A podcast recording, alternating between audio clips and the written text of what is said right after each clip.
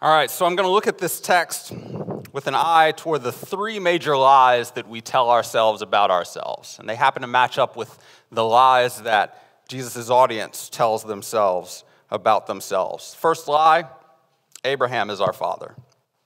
Second lie God is our father. Third, the devil is not our father. I want you to bear with me. I will explain myself. So I'm going to skip over verses 31 and 32 because that's actually the hope, and you know, you know we always have to wait for the hope. So, when the when the when the when the Jews are told that following Jesus would set them free, their response is striking. Verse 33, they say, We are Abraham's descendants and have never been slaves of anyone. How can you say that we shall be set free? Now, this is especially surprising because Jesus is speaking to a Jewish audience.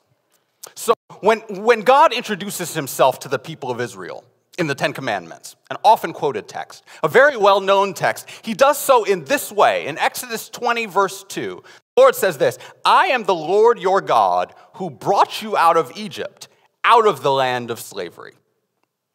When the Lord would tell Israel to care for the poor, to care for the refugee, to care for the enslaved. When, when the Lord told Israel to cancel debts every seven years, to follow the Sabbath, to, when they free their slaves, to furnish them with resources out of their own storehouses when they're set free, there was a foundational truth that God repeated. He said this in Deuteronomy 15, verse 15. Remember that you were slaves in the land of Egypt, and the Lord your God redeemed you. Said another way, the people of Israel were supposed to live as a people whose central identity was not in their being free, but in their having been freed. There's a difference between being a free person and a freed person. For example, when we look at this nation's history, its fundamental institutions, White people in this country are and have been throughout history free. Black people in this country have been freed. And the people in this text have forgotten what it means to have been freed. And they've fallen again into slavery. And that's what Jesus tells them. Let me, let me give, you, give, you, give you my translation of, of, of verses 34 and 35. Jesus says, Very truly I tell you, everyone who practices sin is a slave of sin. A slave doesn't stay in the house forever, but a son stays forever. So if the son frees you, you will truly be free. You will be free indeed.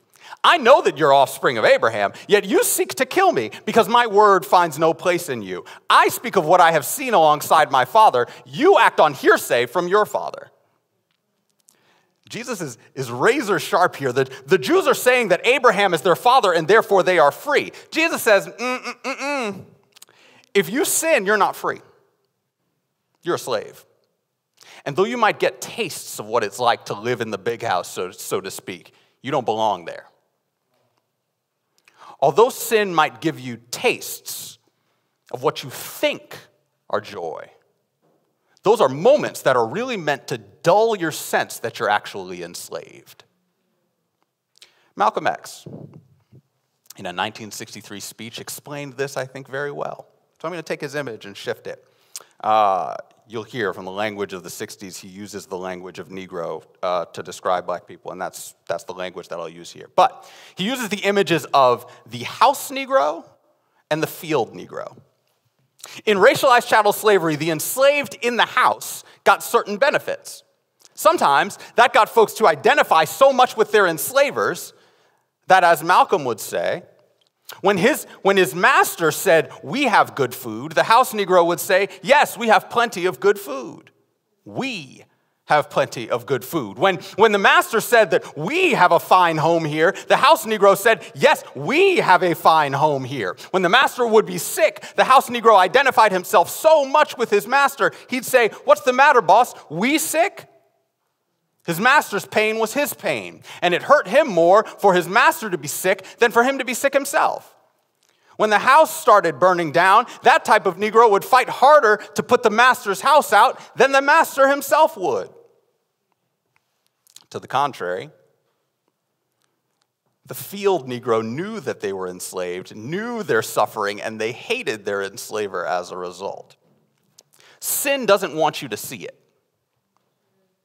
Because once you do see it, then the Spirit guides you to hate it and repent from it.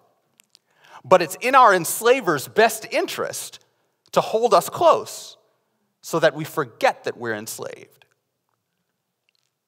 Consider your own sin. Consider your envy. Consider your lust for power, for influence, your anger. None of these things want you to hate them, they want you to feel comforted by them.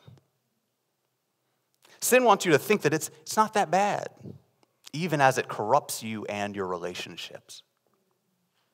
And the Son of God comes in and reminds you hey, slaves don't stay in the house. But if the Son sets you free, then you're really free.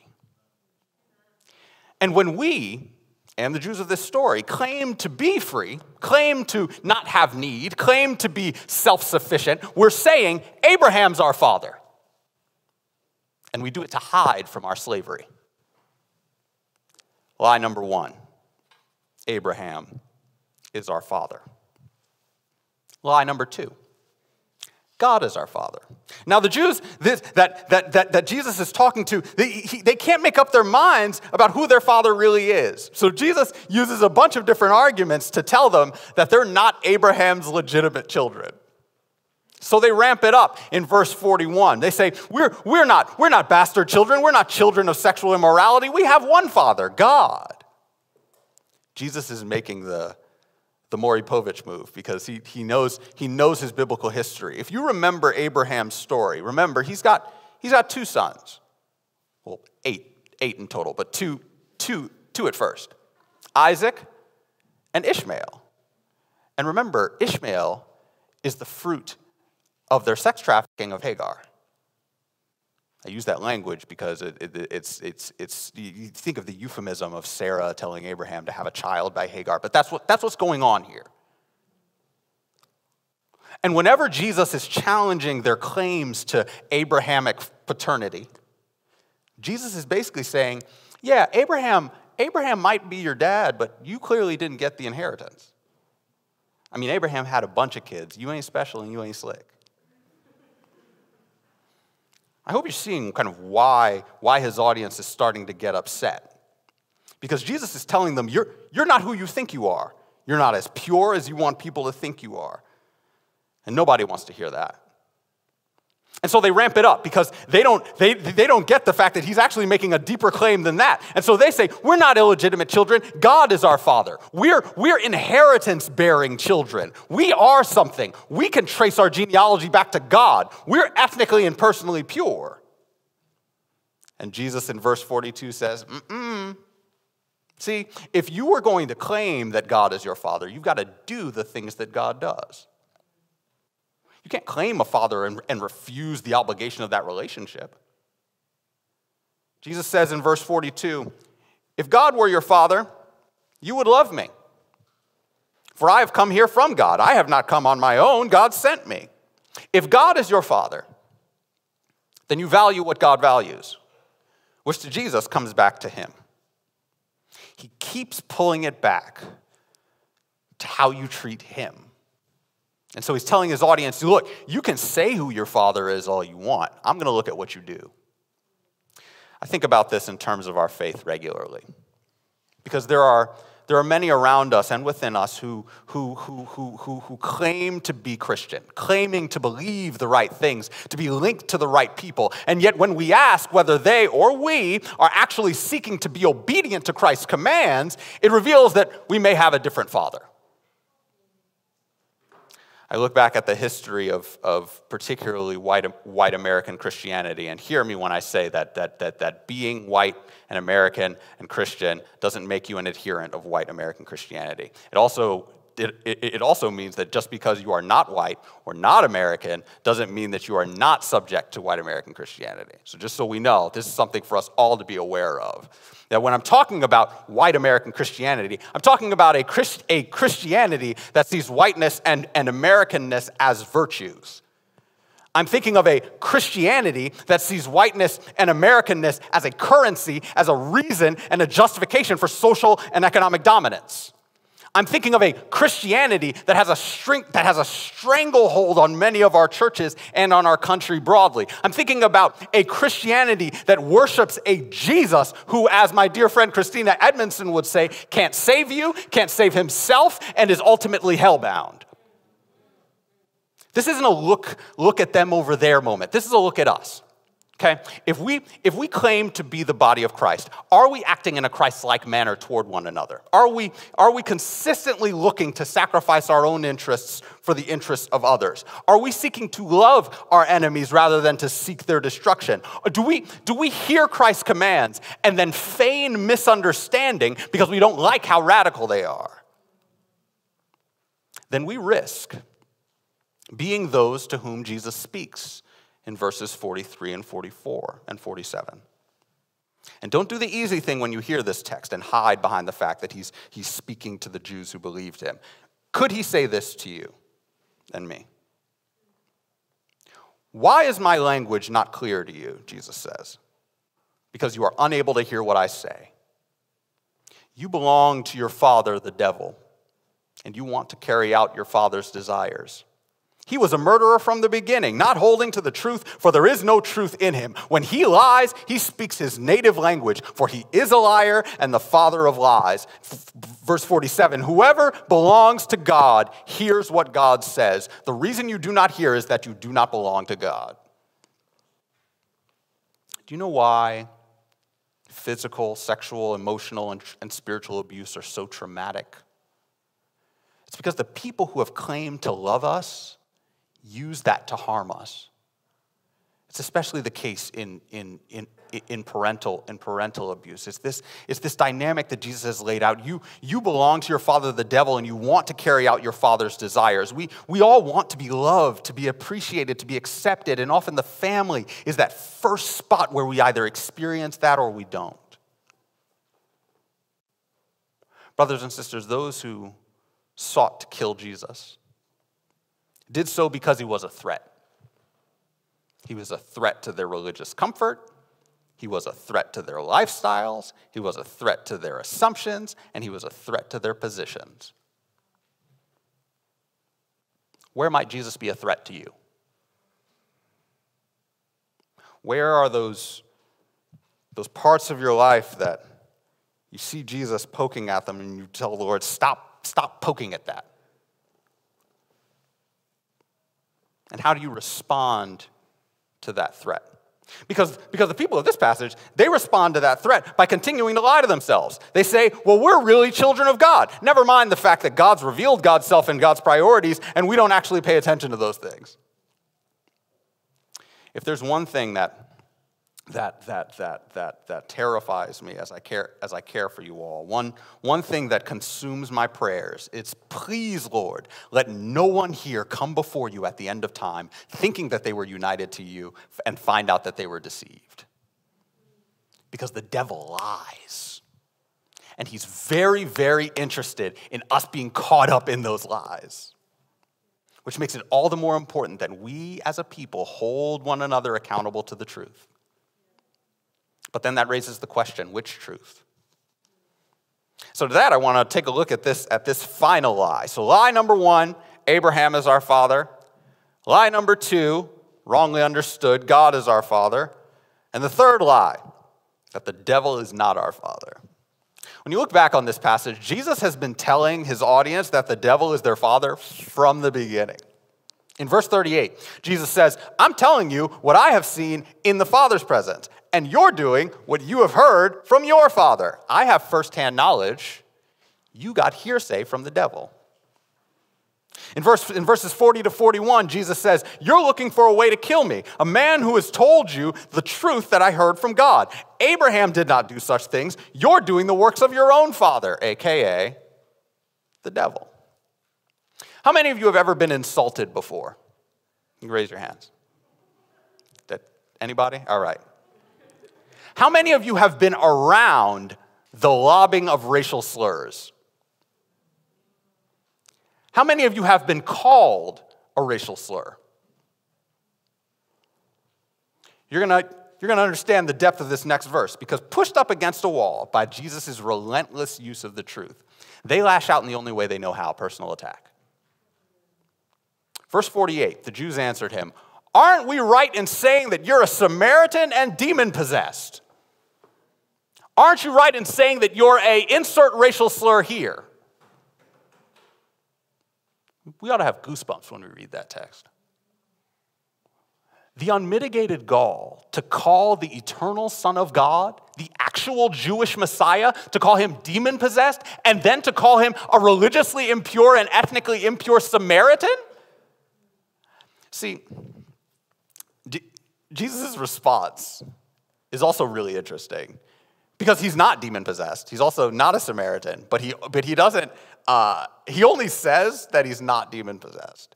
He doesn't even respond to the Samaritan claim which is interesting. Because we, we talked a few months ago about his conversation with the Samaritan woman at the well. Because Samaritans actually often end up being heroes of Jesus' stories. Side note, doesn't even, doesn't even deal with that. Just like, uh, no, demon possessed? Mm, no, I'm not, I'm not demon possessed. But he doesn't lash out. He doesn't punch people in the throat, which is the gut response of many of us. What he says is, I'm not possessed by a demon. But I honor my Father, and you dishonor me. I'm not seeking glory for myself, but there is one who seeks it, and, he will, and, and he's the judge. Very truly, I tell you, whoever obeys my word will not see eternal death. It says we'll never see death, but also means we'll not see eternal death. And this then sets folks off. And if you read the rest of the passage, it goes with breakneck speed from an argument to an attempted lynching. They say, Oh, now we know you're possessed. Abraham and the prophets died, and apparently your word is greater than them. And Jesus responds and says, Hey, I'm not here for my own glory. My Father, who you think you know but don't, glorifies me. You're all liars who don't know God. Oh, and by the way, Abraham's my homeboy. As as a matter of fact, before, as a matter of fact, before Abraham was, I am. If you ever want an example of like how not to resolve a conflict, this is, this is a great, great case study because Jesus is just escalating this entire, this entire passage. Jesus is at every turn piercing right to, the, right to the soul until at the very end when he basically says, Look, there's no higher allegiance than your allegiance to me. Abraham is nothing compared to me. And it's at that point that they pick up stones to kill him, they pick up ropes to hang him, they pick up torches to burn him. Jesus has gone too far. And thankfully, he gets away. But I want us to put this together. If, the, if, those, if those lies are threefold, what's the truth? If we're to be loving truth tellers in an age of lies, not just around us, but, but within ourselves, what's the, what's the truth that we've got to drive deep into our bones? Well, first, if the lies are that Abraham or God are our father, if the lies are that we have never been slaves, that we're in no need of salvation, then the truth is that apart from Christ, Adam is our father. This is Paul's move in Romans 5. We've got a covenant head. It's going to be either the first Adam or it's going to be the second Adam. And so naturally, it's the first Adam. And so when he fell, we fell with him. Sin constantly seeks to corrupt us, crouching at our door, waiting to overcome us. And apart from Christ, we are enslaved to it. As Paul will say, we have all sinned and fall short of the glory of God. We are not self sufficient. We cannot save ourselves. But the big lie, so to speak, is the last one, the hardest one, and the one that makes Jesus' audience in this text so angry. The devil is not my father. For each of us, brothers and sisters, it's, it's profoundly uncomfortable to think of ourselves as acting out the desires of the devil. We, we, we prefer to think of sin as a, as a slip up, as a mistake, a blip on the vast timeline of me as a good person. That's not what Jesus says. Jesus says that it's actually an indication of our slavery and our corruption. But the good news is that he does not leave us in that slavery and corruption. Because the lies are not the end of the story, the truth is. How do you, how do you combat the lies of the enemy, both about yourself and about God? With the truth. The lie is that you don't need a Savior. The truth is that you do, and Christ has provided Himself. The lie is that your sin is not that bad. The truth is that the eternal Son of God took on flesh to die in order to eradicate it. The lie is that you are free. The, the truth is that you have been enslaved and the Son of God came to set you free because the difference it's, it's the difference between being a free person and being a freed person. A church full of free people doesn't look to the interests of others. Rather it looks to build itself up. The church a church full of free people doesn't see its own need. It's puffed up. A church full of free people thinks that the gospel is just personal because that's all god really cares about. See a church full of free people sees suffering as a distraction and something that you just need to get over. A church full of freed people looks different. A church full of freed people understands that the gospel is personal, that it's communal, and it's cosmic. a church of freed people remembers that God owes us nothing but gives us everything. A church of freed people looks, to, looks as much to the life of Jesus as much as it does his death and his resurrection. A church full of freed people remembers that if the Lord has set us free, then we ought to devote ourselves to setting other folks free. A church of people remembers what it's like to be in slavery. And so when we meet people who are struggling with sin, struggling with doubt, struggling with any of the number of things that we struggle with, we, a freed people, walk with those folks rather than over them. A church of freed people knows that the, that the Lord came not to justify a particular status quo, but to liberate an oppressed people, you and I. Those first verses verses 31 and 32. The good news is in the beginning of the passage. Jesus said, If you hold to my teaching, you are really my disciples. Then you will know the truth, and the truth will set you free. He'll continue to say, A slave doesn't stay in the house, but a son stays forever. So if the son sets you free, you will be free indeed. The Son of God took on flesh to heal your flesh. The Son of God lived the life that you could not. The Son of God died the death that you deserved. The Son of God was raised to life, and if we place our faith in Him, we will be raised with Him. The Son subjected Himself to death and the grave to free us from our father, the devil, and to destroy the devil himself. And when the Son sets you free, you're not just a freed slave. You, dear brothers and sisters, become sons yourselves, heirs with the Son of God, bearers of the whole inheritance, bearers of holiness, bearers of joy, bearers of peace. That's what the good news of the gospel is. That's what it is to be freed. Now, brothers and sisters, as the Lord has set you free, go and by the Spirit liberate others. Let's pray.